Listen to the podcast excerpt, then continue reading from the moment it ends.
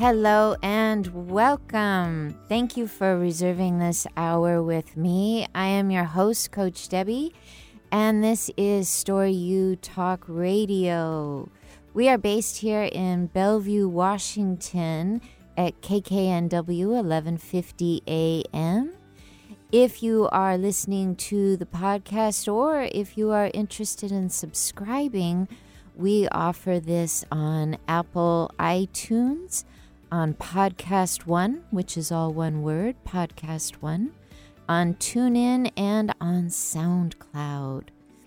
This show is to honor the authors out there, first time or uh, returning authors, to share their experience and their heroic journeys as they were authoring their brands, their books, their love letters, their blogs, whatever it is that they're up to in the world. I like to bring people in to sort of fortify the conversation with their own journeys about the process, but to also collaborate on their brands as well. And my hope, dear friends, is that it inspires you to be more expressive, to share your story, and to call in and let us know what's on your mind.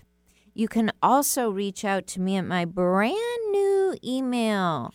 If you are the person out there that hacked me, you saved me from responding to about 100 people.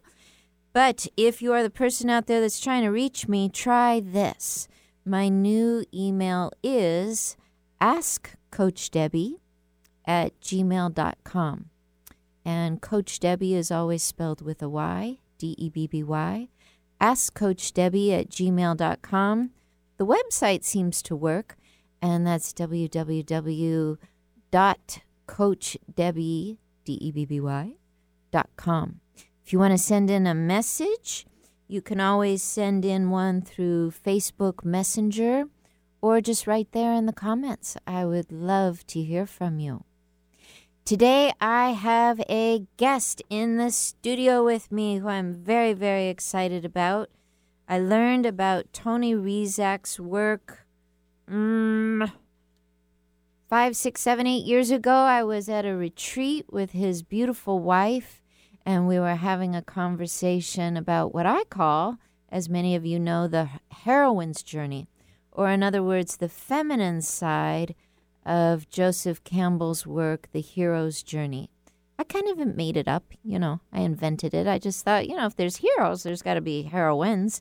So, so much of my work is about coaching not just women, but men as well through the more feminine side of the journey. There's a masculine side that Tony knows so well and can speak about so well and there is the feminine side. Tony, as some of you may know, has Base Camp for Men. This is his podcast that is offered on American Daily.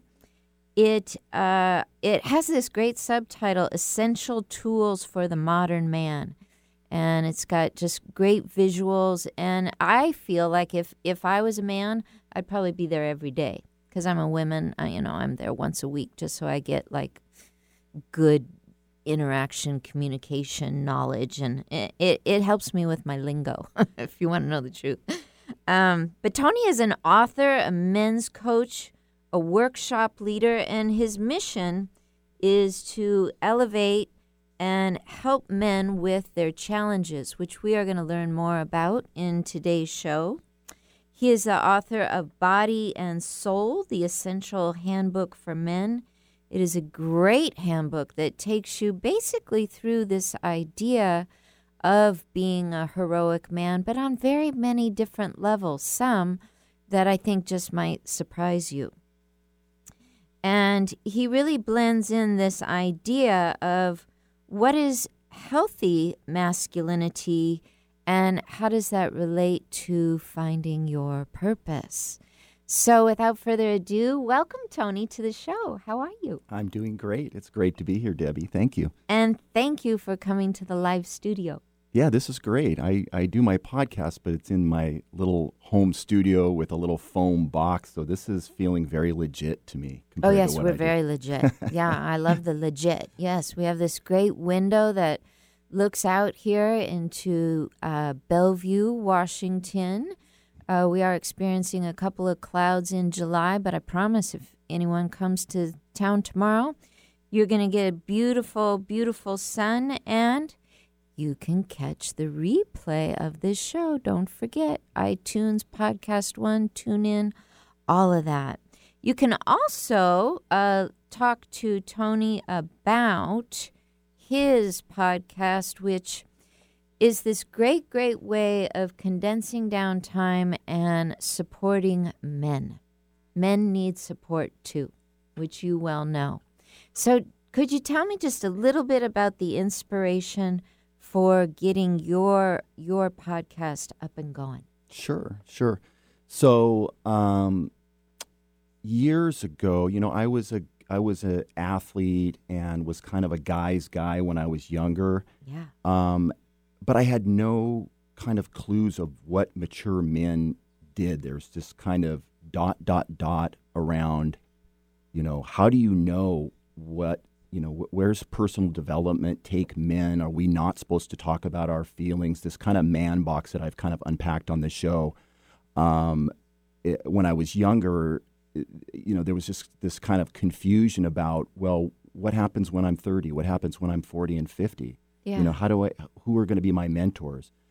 And this was back in uh, the late 80s when uh, Robert Bly wrote Iron John and Oh. Sam Keen wrote Fire in the Belly. And these were two kind of real big books in what was called the men's movement.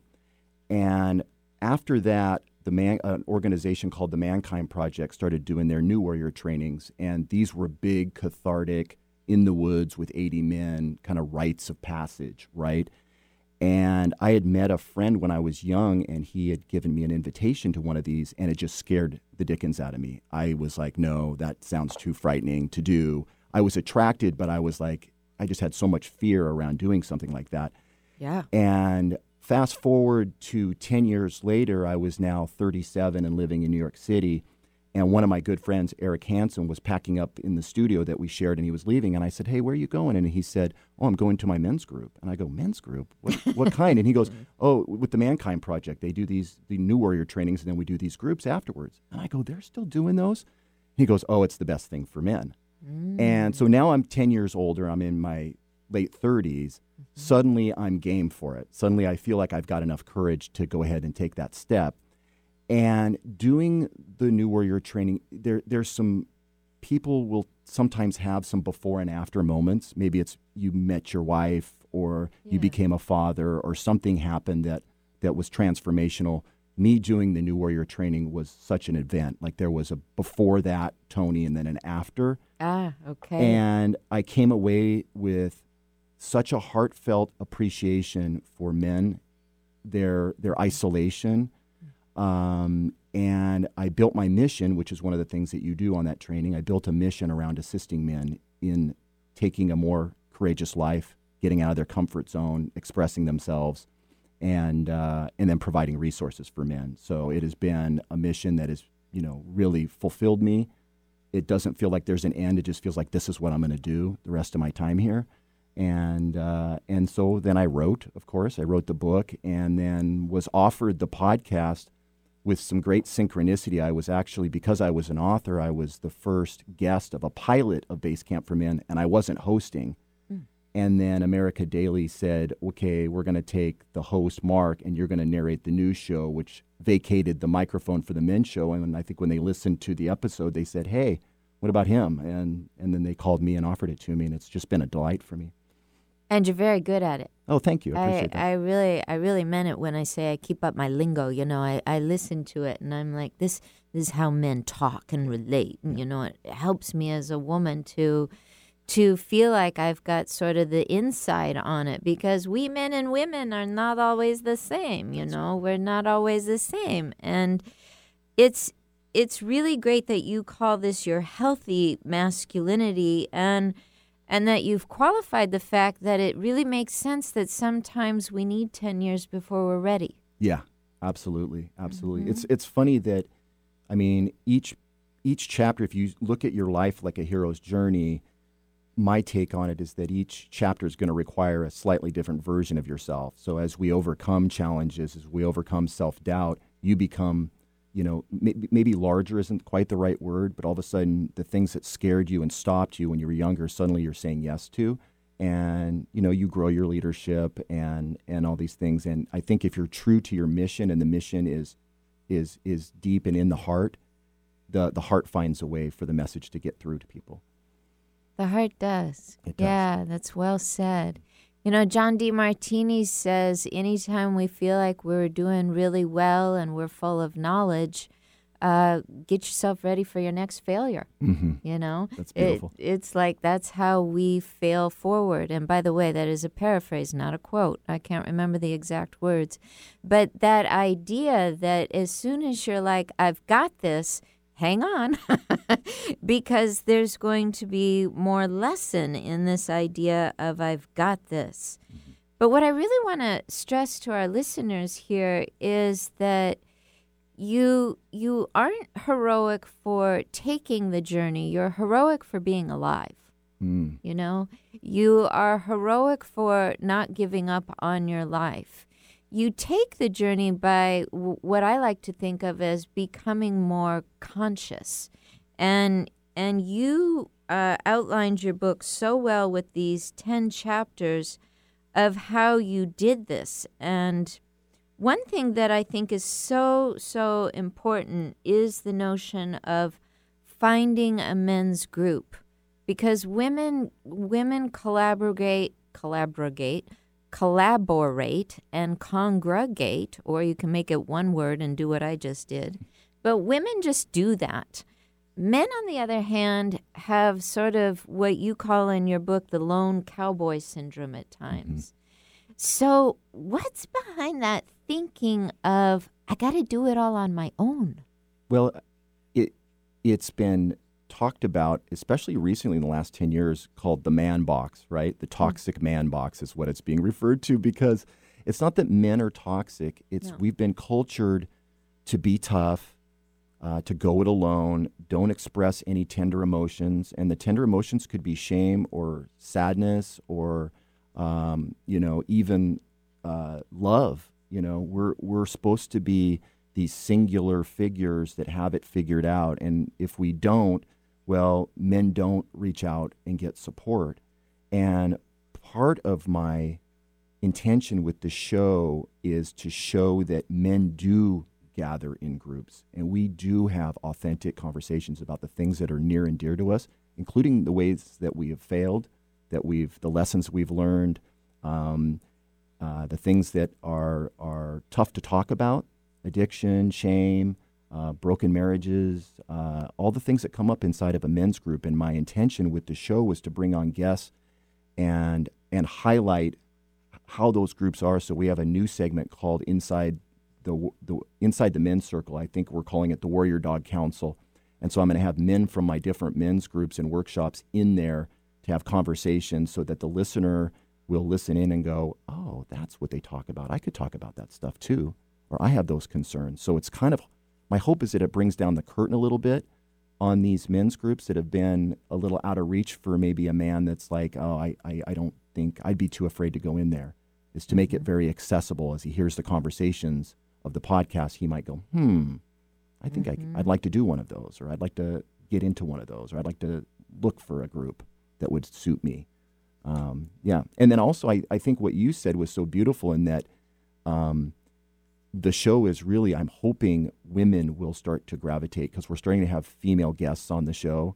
And I'm hoping that it will be a way for them to go, you know, this is, is to better understand the men that are in their lives, their sons, their fathers, their, their partners, their colleagues, and that it'll be a way for them to kind of listen in and add their voices to the conversation around men and masculinity. Ooh, yeah, absolutely. So you can come on. cool. I was, I was kind of waiting. Yeah, I yeah, like, Do I get to go? Yes. Neat. I love that.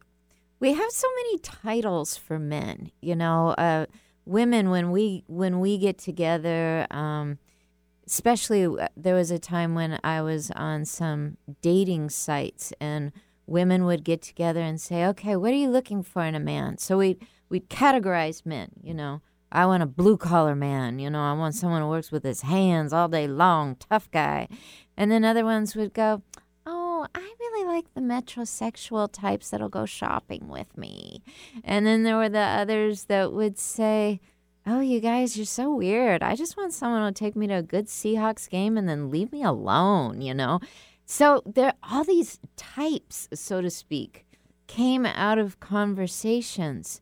My guess, but I'm still an outsider, is my guess is in your groups, you guys start to learn how to be more balanced so that the the the dirty words we think of that go with men like vulnerability actually are welcomed in. Am I getting it right? Yeah, I think so. I mean, we use authenticity Yeah. because it's a little more masculine. I like that. So um, it is being more vulnerable. But if I say vulnerable as part of my promo or stuff, men will immediately go, no, that's not for me. but if you say authenticity, because men are very interested in being comfortable in their own skin and they're attracted to other men that can speak on the honest, you know, undertones of a situation, especially an emotional situation. Um, any struggle, any conflict with their chil- you know, his children or his wife, whatever work situations, any man that can speak authentically about it is being vulnerable. But we phrase it as authenticity because I think that's more inviting for men. I think they're interested in being real and being comfortable in their skin. Oh yeah. If That's, that's, attractive Not, no matter what kind of man you are. yeah, So, yeah. Just the idea. I love that comfortable in our own skin. Mm-hmm. You know, that on the hero's journey, it's so important to understand that we grow by shedding a layer of that skin. But we're never skinless. You know, we're always living in our skin. So men, women, all of us, we we really are challenged to live at our highest level and to learn what does it mean to get comfortable in my own skin. We're coming up to the end of our first segment here. We're going to go to a break, but I want to thank Jake and Colin for being on the email with me last night. We are going to get to your questions right after this.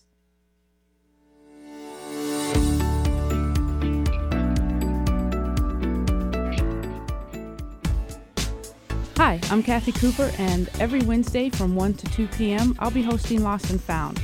We'll be discussing all types of losses, but it's not going to be the doom and gloom hour. It'll be an hour of education, support, validation, and yes, we will have a little bit of humor. So won't you join me Wednesdays, 1 to 2 p.m., Lost and Found, because every loss matters, and through every loss, something can be found. Are you ready for something real, raw, upfront, and honest? Then tune in each Wednesday at 2 p.m. right here for Love from the Hip. I am spiritual hypnotherapist, master esthetician, and the host, Sakura Sutter.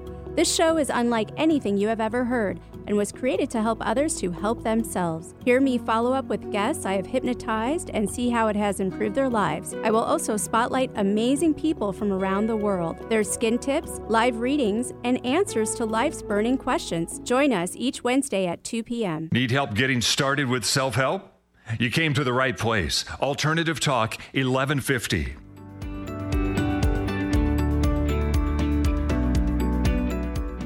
Welcome back. You are listening to Story U Talk Radio, and I am your host, Coach Debby.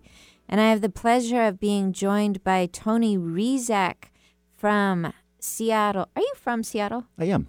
Oh, good. Yep. Yep, I was right. From Seattle, Washington, and living in Seattle, Washington. He's right here in the studio with me today. I want to just send out a little uh, request that if you too are authoring a book or you've just authored a book and you are in Seattle and I have not found you yet, please find me. I would like to know about your book and find out if we are a match for the show. I have a brand new email and it is askcoachdebby.com.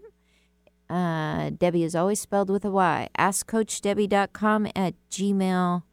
I screwed that up askcoachdebby at gmail.com. That's my new email. All right. So, Tony and I are having this great conversation here about the hero's journey, the man's project, and really his brand, which stands out as Base Camp for Men Essential Tools for the Modern Man. And we want to get to some of our listeners here. I wrote to my warm market last night, and these are just some guys that have called upon me for for coaching in the past that for whatever reason in their life, whether it was something going on with their wife or with their job or with addiction, often, they've had questions and we've had coaching. So I got permission from Colin to share a little bit about his story. Colin was an athlete in high school and a very good athlete. But what he shared with me was that having a coach really changed his life. This was someone that came along when he was about 15 years old. He told me that having this coach all of a sudden brought him into feeling like he was not only just strong physically, but that he had a sense of belonging. And that lately, at age 35 now, he's noticed he really wants this feeling back. And I thought this was a great question for us, Tony. So, what would you recommend to a, a guy like that? Had this inspiring coach mentor on the athletic end when he was a teen, but now, all these years later, he's like, I'm just not sure where I belong and how to feel like I belong. It's, it's a great, I, I love how he phrased it. You know, him and I are both athletes. And Ah. so it, to me, it shows that he's listening to himself that he's at a certain age. He's about at the same age I was when I got into the men's movement. I think there's something about, you know, mid 30s. Sometimes the hero's journey is starting to beckon you for to to to step out into a new chapter. Um, for him, you know, the resources, the Mankind Project, that that New Warrior training is a fantastic way to start a new voyage in a man's life. And if he wanted to get coaching, I would say that um, you know I have I have a f- offer for free coaching. He could do a free session with me to see if it was a fit. My sense is we him and I have a lot in common. Tell us how- about that. Well, it's it's I offer a free session to any man um, that wants to see about what men's coaching is because men will what we've been talking about is men will often go, well, no, I, I couldn't do that or I'm not sure if that would work for me. And it gives them an hour to sort of unpack what the challenges are and to let me listen to them and to share some of my experience in that area. And um, they will know, I think there's a clear sense of like, this is an exciting, he's a good guide. This is an, ex- I'm sensing movement in just, in just a one hour conversation. And that will be usually enough to get a man to figure out whether he wants to do it or not. And if it's not for him, no big deal. I'll still offer whatever resources that he's saying as I listen to his his situation. What you know, things will come up intuitively about you know, go check this out, or maybe have a conversation over here. Um, and so the whole thing's an intuitive process, but it comes from you know years of listening to men in men's circles and on calls with them.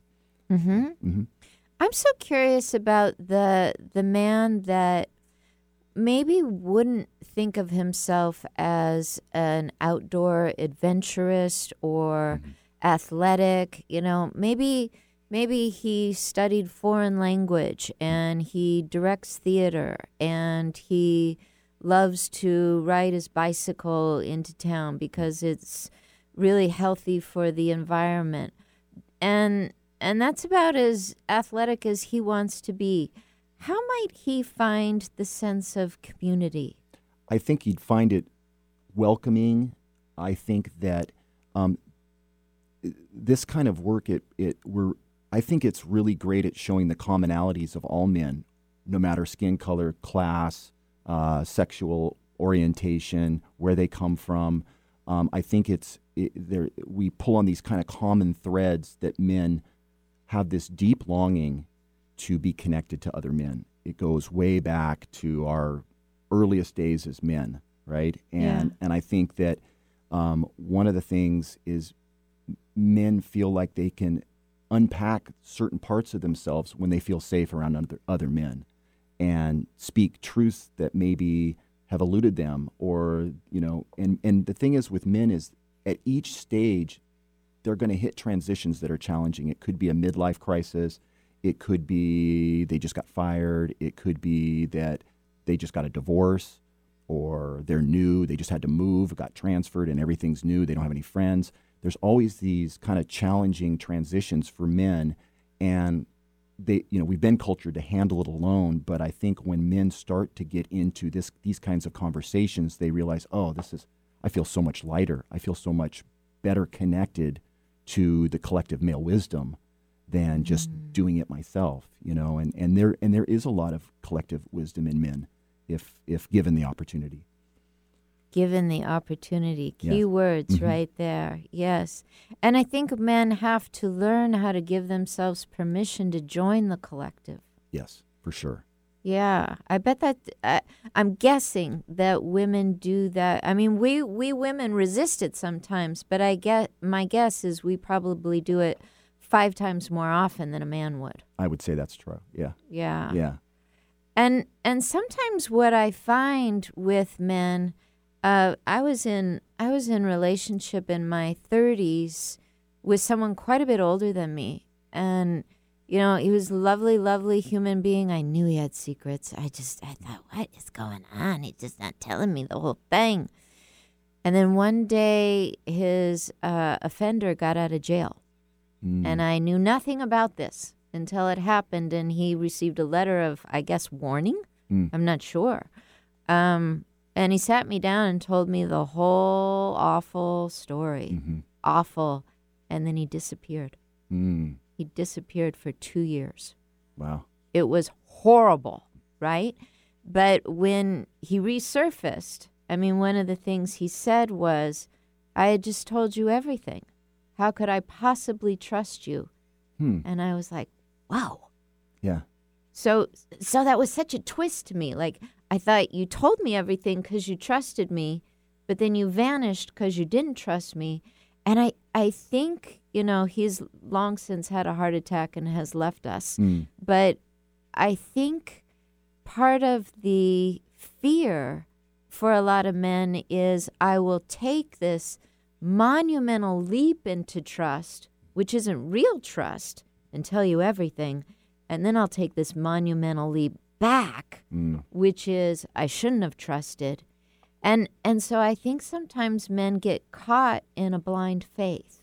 Mm. And my guess is that the collective helps men take steps instead of huge, you know, leaps out into the unknown. Yeah, I think that sounds right. I think it, it allows, well, one thing too is it allows men to check in more frequently. Like you said, they're taking baby steps, but they just get used to revealing more. They get used to being authentic. They get used to speaking from a place of you know what their fears are, what the shame is, what what they're really facing that they're not talking about, maybe with their significant others or even their their beer buddies or whatever. Anyone. Yeah, it allows them to go deeper and say, "This has really been bothering me, and I haven't been talking about it." So, yeah. Yeah. Yeah. And and I think what I have found so interesting and you speak about emotional intelligence in your book is that this is not just for women. It's it's not just, you know, the old idea of women stay home at at the house and men go to work and women get emotional intelligence and men have their brawn, you know. Mm-hmm. Emotional intelligence is for humankind. But what does it look like for the man to start to know it, embrace it, learn about it? What what came up in your own journey of emotional intelligence? Well, one of the things, I mean, you get to where you start to trust your heart a little more. You get to ah. trust your intuition and your and these little subtle clues that you get. You start to listen to those that little voice that's telling you what's what. You get you start to fine tune your intuition, which is extremely valuable.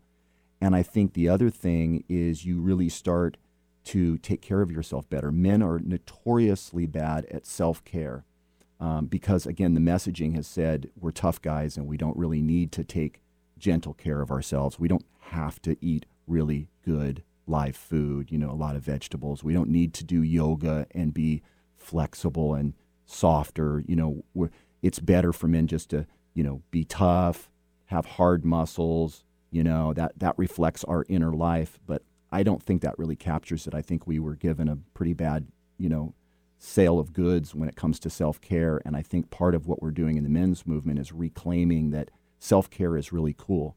You know, self love is cool. It's not something that's just for women. In fact, women are absolutely depending on us to start to take better care of ourselves and take better care of our hearts and start to come from the heart more. That's going to make a huge difference to women, right? They want men that are comfortable, authentic, and coming from their hearts. That's that's that's We hip right now. love Yeah, that's hip right now. so It's so cool. Yeah. Yeah, do it. Do it. Yeah, it's so good. But but also, you know, one of the great things for a woman is that when a man commits to taking care of his heart, he sort of gives the woman in his life the opportunity to be herself with her heart and not to have to engage in any mothering, which she doesn't want to do and he doesn't want it from her. right, exactly, know? exactly. She don't want to do it, but she's kind of like, you haven't eaten anything good for yourself in like a month. You know, what's going on over there on your plate of food? yeah, you see plenty of that. You know, the the mothering partnership. You know, and so yeah, it's. Yeah, and and everyone wants a break from that. hmm But it's it's that journey of understanding. It is ourself we take care of 1st mm-hmm. You know. Yep. I mean, I love a great man that takes care of me. Bring it on. But you know, I'd like to know he's taking care of himself first. Yeah, sure. You know, that's the good stuff. What kind of things does a man have to manage when we think about men and their energy? I mean, what does that that look like? That's a great chapter from your book. Oh, thanks. Yeah, I mean, I just I, I included a bunch of stuff in that chapter around health. Um, I I included uh, a big thing on yoga and movement. I think that still to this day, you can go to a yoga class and there's going to be like 17 women and like two guys, and I think yeah, that's a, we love it. I think it's a big shame because I, I think that it doesn't make men more feminine to be flexible. It makes them feel better. I think men have not been taught very well how to what feels great. And I think as you get more flexible and more fluid in your body, I think you just naturally feel better. I think it's a human thing, not a man woman thing. And so I included a lot of like resources for feeling better as a man, you know, eating better, um, and just managing managing your energy, managing your life force. Um, and for me, one of the things I had to do um, is I had to stop drinking. That's one of the ways that I um, managed my energy because I was, you know, I was somebody that liked to drink. Um, and my family also, we have a whole history of, of, you know, alcoholism. My grandparents were both alcoholics on my mom's side. And so, and it's something that I took to as a young man and, you know, just really liked it. I liked being in parties. I liked being out at happy hours and all that stuff.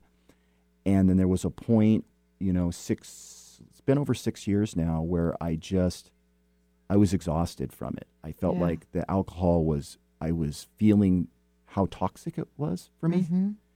And even though there was a lot of fear around quitting, I knew that it was an essential part of my next chapter was to face that. Um, and so I did. I, I, I stopped drinking. It wasn't not to diminish people that really, really struggle quitting. It wasn't nearly as hard as I thought it was going to be once I made the choice to. And um, it has made a big difference in my my energy, my health, my mental capacity. You know, my wife says you're not as you know used to be kind of impatient at night, and that's gone. You know, you're more you got more space. You're more you know patient with me. You give me more space and stuff. So it's made a big difference. Um, and you know, it's not it's not advocating every man has to look at that, but I think there's a lot of men that probably use alcohol as a way to de-stress instead of taking good care of themselves. They will have a few drinks, and that's how they unwind and and cope with stress. But there's a better way to cope with stress if you're willing to step out a little bit onto your hero's journey. Mm-hmm. Yeah. Did were it doesn't sound like you had one of those kind of crashing down on your knees needed to stop drinking. Well, it I was I was kind of hitting bottom. I think my my wife and I our relationship wasn't in a really great spot at the time. Um, so much so that I think I was sleeping down in the basement and Oops. her up in the bedroom kind of thing. And we were just having a we were having normal marital, you know, Yeah. chapter where it's like, oh, you know, is this is this uh, you know, what's happening here? How do we Yeah. get this on better footing? And you know, for me it was the the clear sense of like, okay, maybe the drinking is is part of what's holding this pattern in place, and it was. So, Mhm. um, yeah, I think a really hard p- part of that journey for so many of us is, yeah, um, you know, a lot of my story that that I'm very active in Al-Anon. Mm. So, so we say as a friend and family member of alcoholics that we have our own sobriety to learn. Mhm. You know, we have our own ways to get sober. And and did you come to understand that there were that it was more than just stopping the the drink, but that there was there were new habits to learn, new ways to live? Yeah, I mean, I think I think when I stopped, it signaled to my subconscious mind that everything was changing, and so there was a, s- you know, first it was like, oh, I can't believe I'm doing this, right? Yeah, right. And then Where's all my buddies? yeah, and then and then it was uh, I have a lot more energy. Mm. Um, I'm excited, and then I started writing. I mean, the book came right out of my sobriety. I don't think I would have written the book had I still been drinking today. I don't think I was willing to take the risk to start putting down words. But once I stopped drinking, all of a sudden the words started really coming in clear fashion. Did you hear that, my dear readers? You know, it's a myth that you need to drink to write. I'm really glad that Stephen King came out to let us know that. Smiled. Oh, you're great. I got his picture saying that. A minute late, but it's still that moment. I'm going to remember how he said that. That was really touching. Um, that that some of the best writing comes right out of our sober minds, if not the best, because we have the courage to continue with the journey. I mean, I have I have drunkard writing. You know, it starts out fun, gets a little weird, so it won't be published. But what Tony is saying here is writing is a courageous journey. We're going to talk a little bit more about that when we come back from our next break, and we will also take your question, Mr. Ja- Jake. Yes, we will take your question. Stay tuned.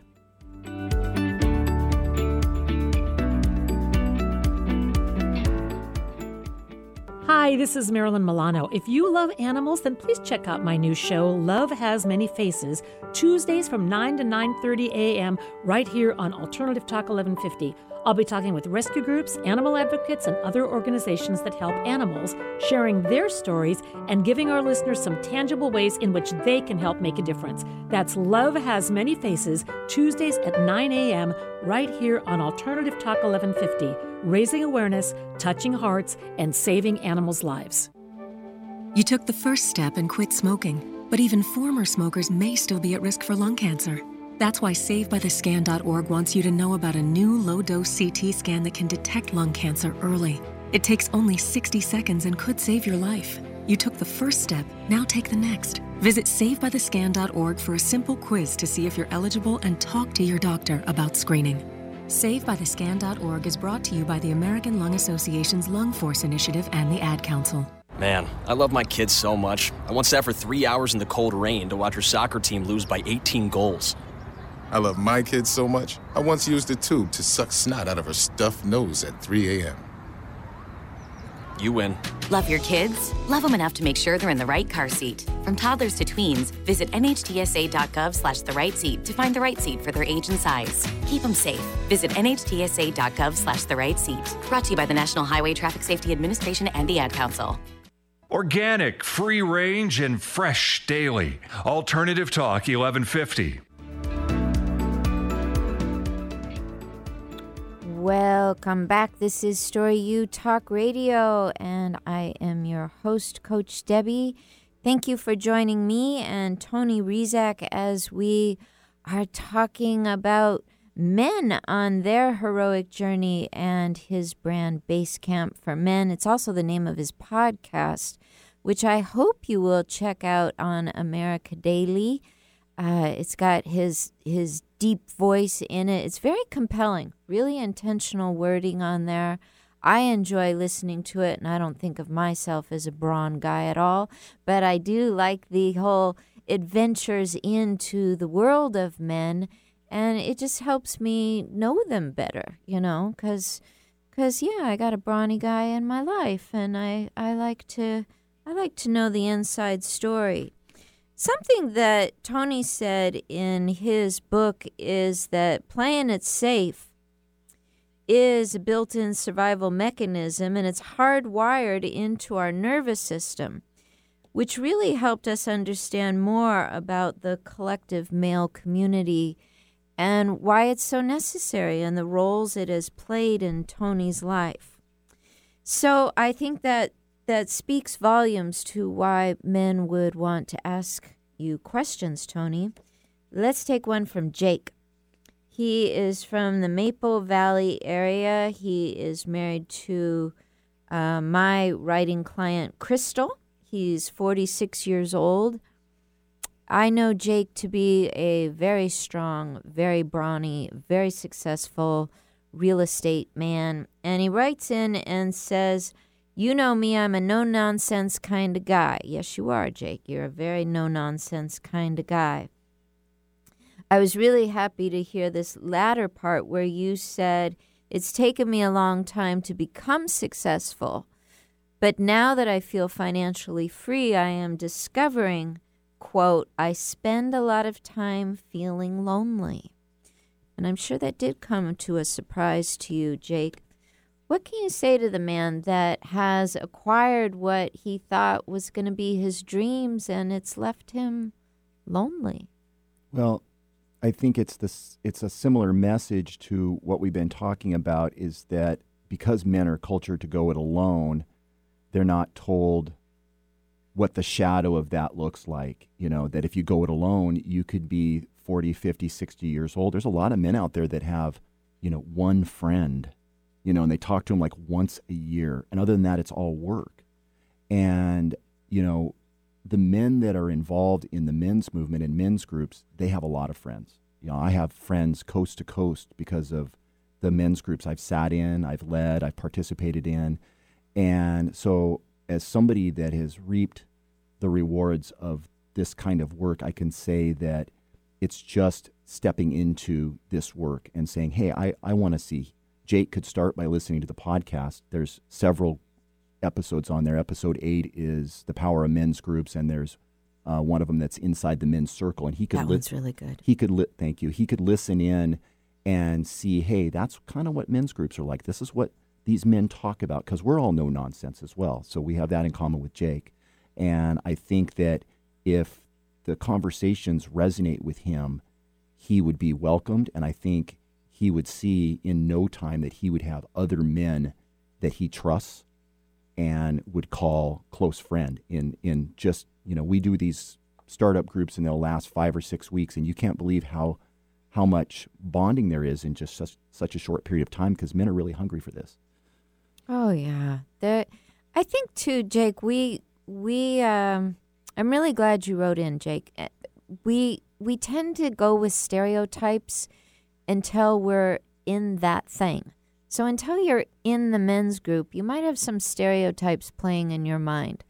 I know when I was trying to break into women's groups, I mean, I was very lonely and I was very sore on the inside. My heart was just sore.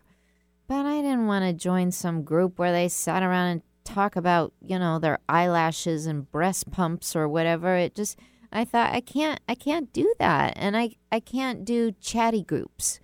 I, I need something that's deeper. On the other hand, I don't want to hear all their wounds. I don't want to just be uh, taxed all the time. So we make up these ideas almost as a a non initiation for ourselves to keep us out of the group.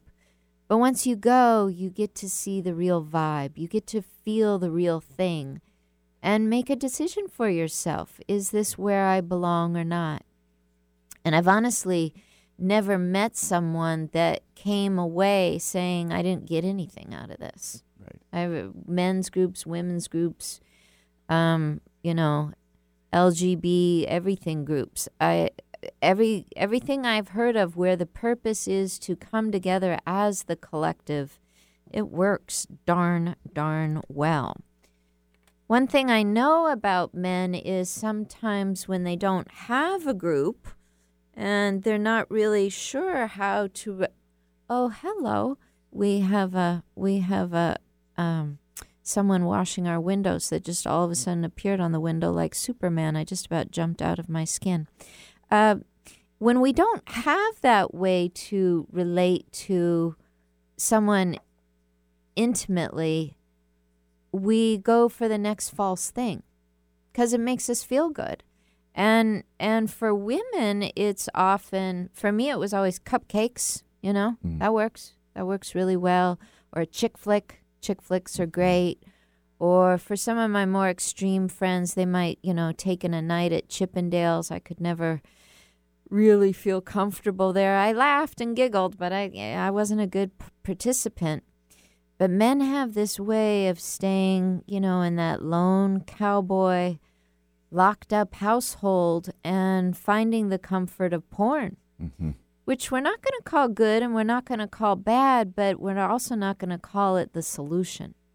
And so, how do you talk about that in your book for men? Well, I brought it up in the chapter around healthy sexuality, and actually, we just did an episode, episode 14 of Base Camp for Men is called The Porn Trap, and that's the title of Wendy and Larry Maltz's uh, exceptional book on the topic. And so Wendy came on, and I got to interview her. And, you know, my take on it, I was raised in the sex positive culture. So I read, you know, how I educated myself was I read The Good Vibrations Guide to Sex and The Guide to Getting It On, all these kind of books that everybody was talking about. And, you know, in those books, porn is seen as no big deal for men. Like men are visual creatures. You know, this is just part of what we do. It's like what we like, and it's a it's a seasoning to our sexuality. Um, and so I never thought it was any there was any pitfalls to pornography, really. And it wasn't until you know I got older, more and more experience in men's groups and hearing what men were struggling with, reading their book completely changed my tune on it. And then I had some guests on, or I was a guest on a, another man's podcast, uh, Kyle Bradford, and he spoke about pornography. And I started to feel like this is a real pitfall. Men are doing this a lot. It's impacting their relationships, whether they know it or not. Their, their, their primary romantic relationship is being altered if they're surfing porn a lot and keeping it secret, right? And so my take now, I, I've done a 180 and I give this book as a resource, recommend it. And I say, if there's a man that's really struggling with, I say, you know, do you need to get into a group or do you need to take a break from it and see how you feel? So it's a delicate topic, even amongst men, because a lot of men, bet. even even men in men's groups, sometimes it takes them a while to come around to, oh, these guys are talking about this um, or this man is is saying, you know, he is struggling in this area. And um, but my take on it now is like a little bit like sobriety. You, if you go without it, if you're used to having it as part of what your sexuality is, and then you you go without it, how does that make you feel? How how what are you noticing the changes in yourself, in your relationship? Is there things that are going on? Um, the book is brilliant, and it's in the episode. I'm so proud of it because Wendy is was so great to talk to. She Tell was us the title again. the Porn Trap is the name of the book. The name of the episode is also called The Porn Trap with Wendy Maltz. And she just she unpacks things in such a great way, just, you know, non-judgmental, knows what's out there, knows what men's tendencies are, and speaks really with a lot of compassion for the situation. And she knows that there's pitfalls. And men don't often know that because we're just like, oh, I thought this was all okay. Right. And it's mm-hmm. like, no, not you know there, there's parts of your behavior that are unconscious right now so we're trying to help you with with that aspect of your life Yeah, and I've I've noticed when I coach women and This is always really funny to me. Not funny, haha, but funny, ironic, which is, you know, the woman will come in and, and say, my my man has this porn problem and she'll squawk on about it for a bit and then I'll stop her and say, you know, sweetie, I think we have to talk about your shopping. Mm. And she'll be like, what shopping?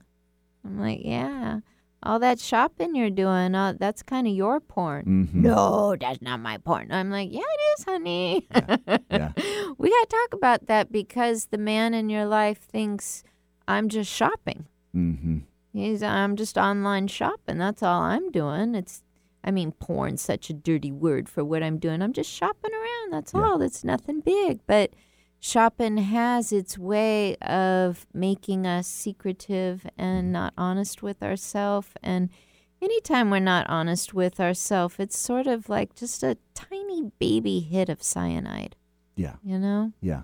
Exactly. just starts We're not quite in integrity. We lose a little integrity. We know it on some level, but we're choosing to sort of look away and say, "Well, this is how I de-stress or uh, how I manage myself," and you know, and so yeah. But if there's a little, there's there's some lack of integrity about, you know, is this the best way to be spending your time? Is this the best way to be spending your evenings? You know? Yeah. Yeah. And so yeah. Any of any of that loss of integrity, if we equated it with like a little one pound weight, and all the things we're hiding and not talking about is just another one pound weight on our shoulders. What if you got two hundred of those, mm-hmm. you know, and you're walking around? You ain't feeling so good.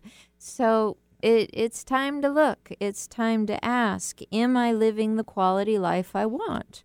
It's not that it's bad, it's not that it's good. It just might not be taking you where you really, really, really want to go.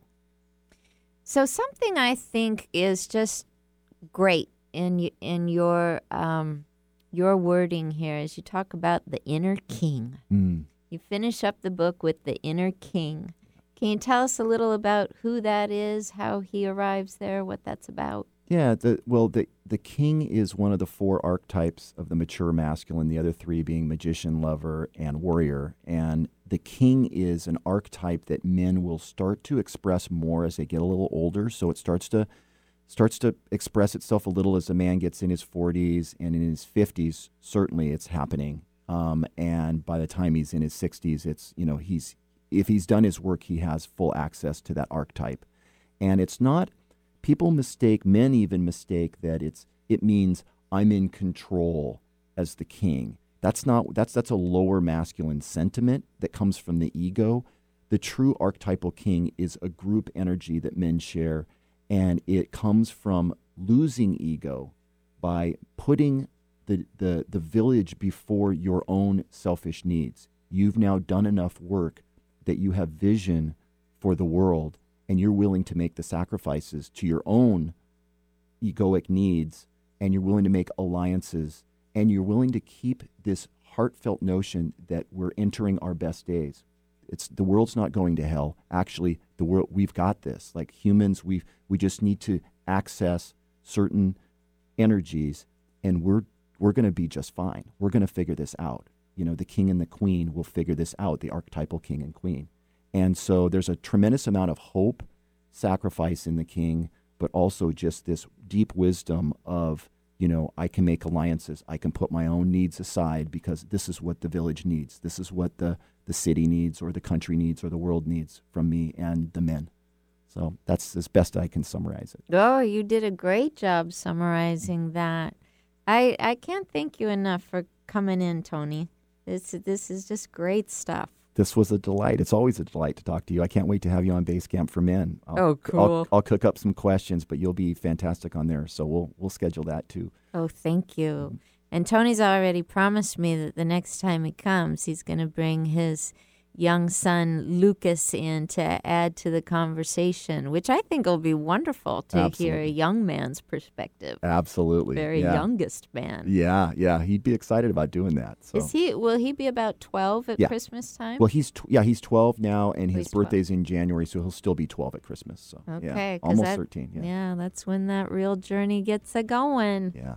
Thank you, everyone, for joining us to talk about the hero's journey, really from a man's perspective, and to hear about Tony Rezac's own journey. I want to encourage you to look him up. Tony Rezac is R E Z A C. He's here in Seattle and his brand is Base Camp for Men. Check out his podcast and check out his book Body and Soul, which you can get on Amazon. I think you can even get it at his website, basecampformen.com. We'll be right back with you next week, and thank you for joining us.